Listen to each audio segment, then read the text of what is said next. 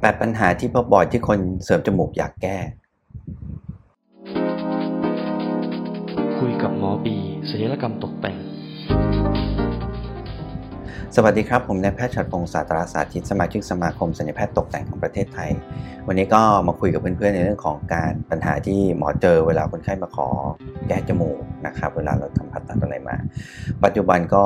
แน่นอนการเสริมจมูกเป็น การผ่าตัดทางศัลยกรรมตกแต่งอันดับหนึ่งของคนไทยที่มีความต้องการมากที่สุดนะครับ แล้วก็เพราะฉะนั้นมันก็เกิดปัญหาให้เราเห็นได้หลาย ๆ แบบนะฮะ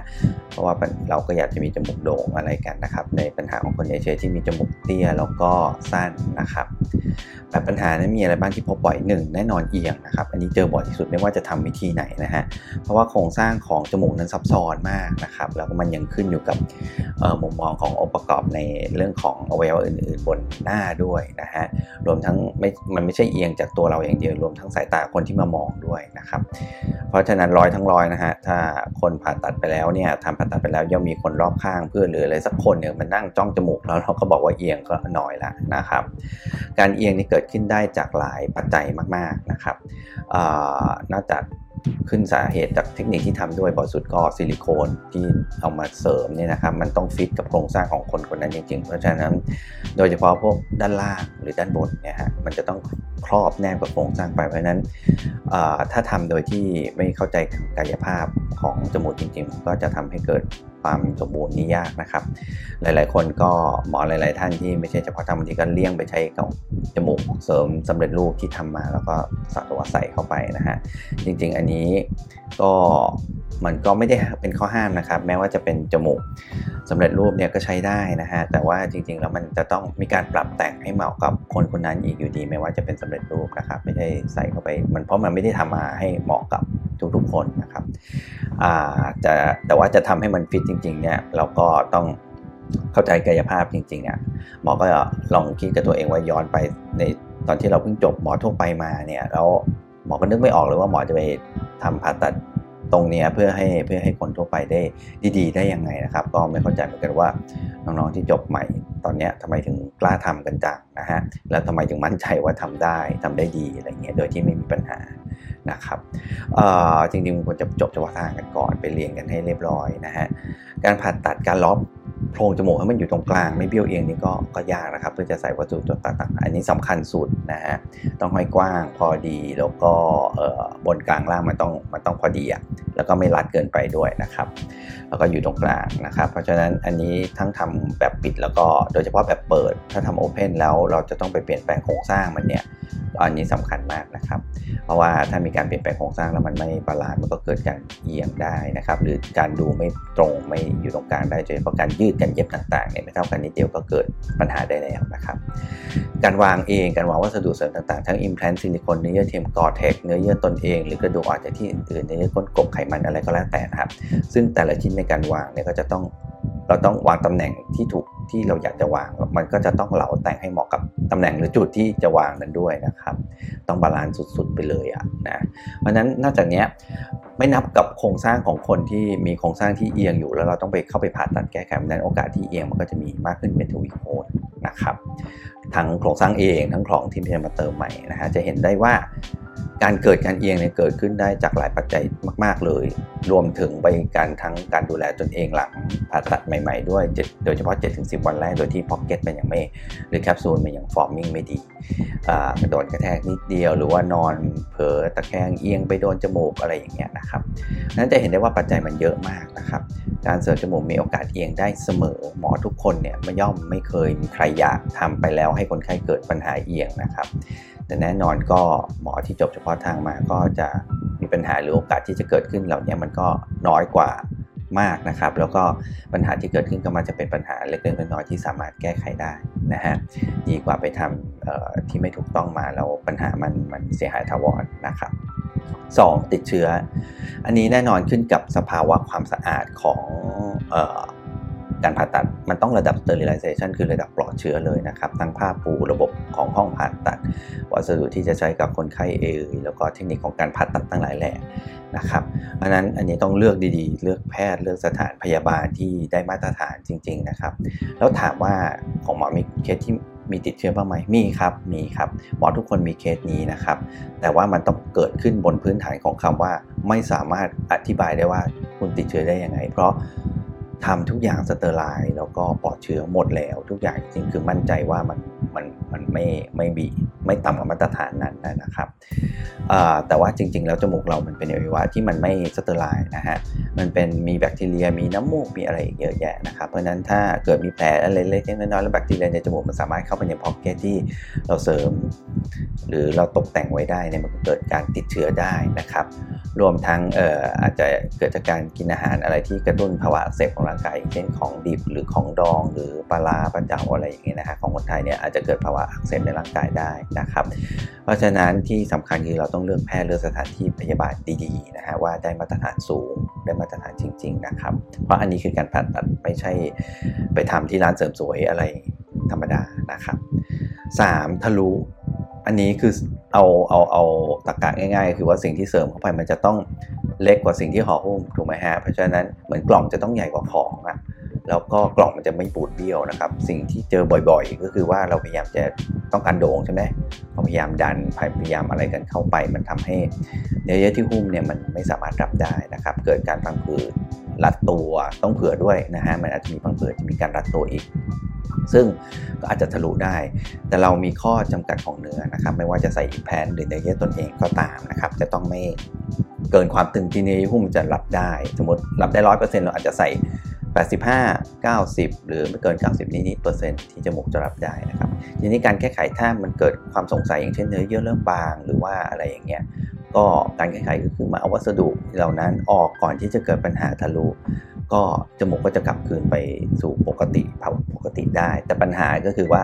ส่วนใหญ่ถ้าคุณไปทำกับสถานพยาบาลที่มันไม่ได้มาตรฐานติดต่อไม่ได้อย่างเงี้ยมันก็จะเกิดการดีเลย์ล่าช้าในการรักษา แล้วก็สุดท้ายเกิดการทะลุมาก็จะเกิดแผลเป็น แล้วก็รอยบุ๋มหรือรอยอะไรได้บนจมูกนะครับ อันนี้สำคัญนะครับ เพราะฉะนั้นการเลือกสถานพยาบาลสำคัญที่สุดนะฮะเลือกแพทย์สำคัญที่สุดนะครับ สี่รูปทรงไม่สวยไม่ธรรมชาติ อันนี้ไม่ได้เกิดปัญหาอะไร แต่ว่าเราอยากจะเปลี่ยนรูปทรงหรือว่ารูปทรงมันยังไม่ไม่ไม่ถูกใจเราอย่างเช่นโด่งไปน้อยไปนี่ขึ้นอยู่กับความต้องการคนนะครับ ก็ต้องย้อนไปอีกว่า หมอที่จะทำก็ต้องรู้จักกายภาพ รู้จักว่าความสวยงามตามธรรมชาติมันเป็นยังไงนะครับ จมูกเป็นโครงสร้างที่ควรจะสวยงามด้วยโครงสร้างข้างในที่สวยงาม แล้วห่อหุ้มด้วยเนื้อที่มันไม่หนาเกินไป เพราะฉะนั้น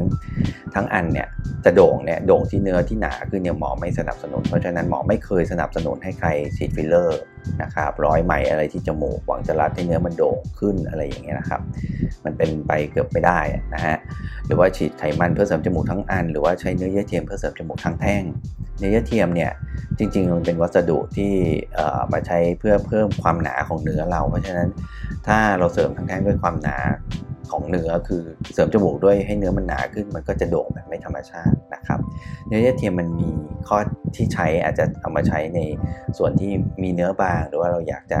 แก้ไขส่วนเฉพาะส่วนตรงนั้นที่มันหนาขึ้นในส่วนปลายหรือส่วนอะไรใช้เฉพาะที่ได้นะครับ แต่ว่าคงจะไม่ใช้ทั้งอันหมอก็คิดว่ามันไม่เหมาะสมนะฮะ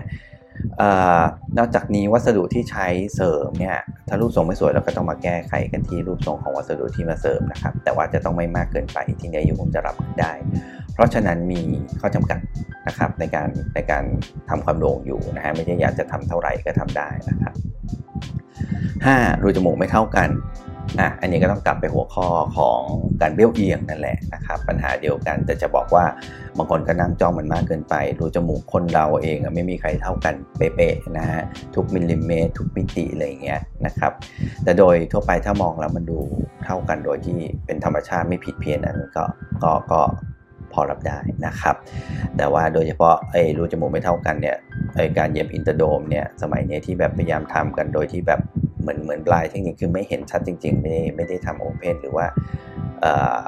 เย็บโดยที่ไม่รู้อะคือคิดว่าเย็บแล้วมันจะมันจะเปลี่ยนแปลงให้มันโด่งขึ้นอันนี้สามารถทำให้รูเบี้ยวได้นะครับถ้าเย็บไม่ถูกต้องหรือเย็บไม่ balance นะครับ 6. ตัดปีกจมูกแล้วมันไม่เท่ากันใช่ อันนี้พูดยากนะครับ เพราะฉะนั้นการตัดปีกนั้นมี limit อย่าตัดมากเกินไปแล้วเหมือนกับที่หมอพูดในคลิป เกี่ยวกับการตัดปีกนะครับก็ย้อนกลับไปดูได้ที่สำคัญเนี่ยต้องตัดไม่มากเกินเลยต้องตัดให้มัน balance ด้วยพวกนี้มันเกิน 6 มิลลิ 8 มิลลิ ถ้าเสียหายเสียหายถาวรนะครับมันฉะนั้นมันจะมีบางเคสเท่านั้นที่สามารถที่จะแก้ไขได้คือถ้าตัดมาแล้วแล้วมันมันมันตัดมากเกินไปในการแก้ไขจะยาก การจะเอาเนื้อเยื่อต่างๆ ไปทดแทนการตัดมากเกินไปเนี่ย ความสำเร็จก็ค่อนข้างน้อยนะครับ เช่น แต่ก็อาจจะมีบ้างอย่างเช่นเอาเนื้อขอบใบหู กระดูกใบหู บางส่วนรวมทั้งเนื้อเนี่ยมาเติมตกแต่งนะครับ แต่ว่าความสำเร็จก็ไม่ได้ร้อยเปอร์เซ็นต์นะฮะดังนั้นการตัดไม่มากเกินไปนี้สำคัญที่สุดนะครับ เจ็ดจมูกสั้นหรือยาวเกินไปอันนี้ถ้าจะแก้นะครับ ส่วนใหญ่จะต้องเป็นการแก้แบบโอเพนเพราะว่าเราจะต้องไปเปลี่ยนโครงสร้างต้องไปยืดหรือว่าไปลดโครงสร้างมันนะครับ แล้วก็รวมทั้งของการการที่จะเอาอะไรมาเสริมเติมเนี่ยว่ามันมีพอไหมจมูกเนื้อจมูกรับได้ไหมอะไรเนี่ยนะครับในคนที่สั้นไปส่วนใหญ่ในคนที่ยาวไปยาวจากโครงสร้างหรือวัสดุที่ใส่เข้าไปก็ต้องวิเคราะห์และแก้ไขให้ถูกจุดนะครับ 8. ด้านข้างไม่เรียบมีหำ นะครับหรือรอยกระโดกจาก อันนี้ก็ต้องรู้ก่อนว่ามันเกิดจากโครงสร้างหรือมันเกิดจากวัสดุที่ใส่เข้าไปนะครับถ้าเป็นโครงสร้างเนี่ยเราก็อาจจะต้องไปตะไบบ้าง อาจจะต้องไปตอกกระดูกบ้างนะครับถ้าเป็นวัสดุเองก็ต้องเปลี่ยนรูปทรงตรงนั้นหรือปรับแต่งใหม่ แต่จริงๆ แล้วตอนนี้มีบางเคสนะครับที่มาขอให้คุณหมอทำว่าให้มันดูมีฮามนิดๆว่า มันจะเหมือนจะได้ดูเหมือนธรรมชาติ แต่เราก็ก็จัดไปครับ แต่ว่าก็ทำให้ในลักษณะที่มันไม่มากเกินไปนะฮะแล้วมันยังดูเป็นธรรมชาติอยู่นะครับ นอกจากนี้ยังมีรายละเอียดอื่นๆในแต่ละรายที่มาปรึกษา แล้วก็อยากเปลี่ยนแปลงจมูกของตนเองนะครับ เพราะฉะนั้นต้องมาวิเคราะห์ปัญหาเป็นหลายๆไป บางรายเนี่ยจริงๆ โดยเฉพาะการทำ open มาแล้วเนี่ย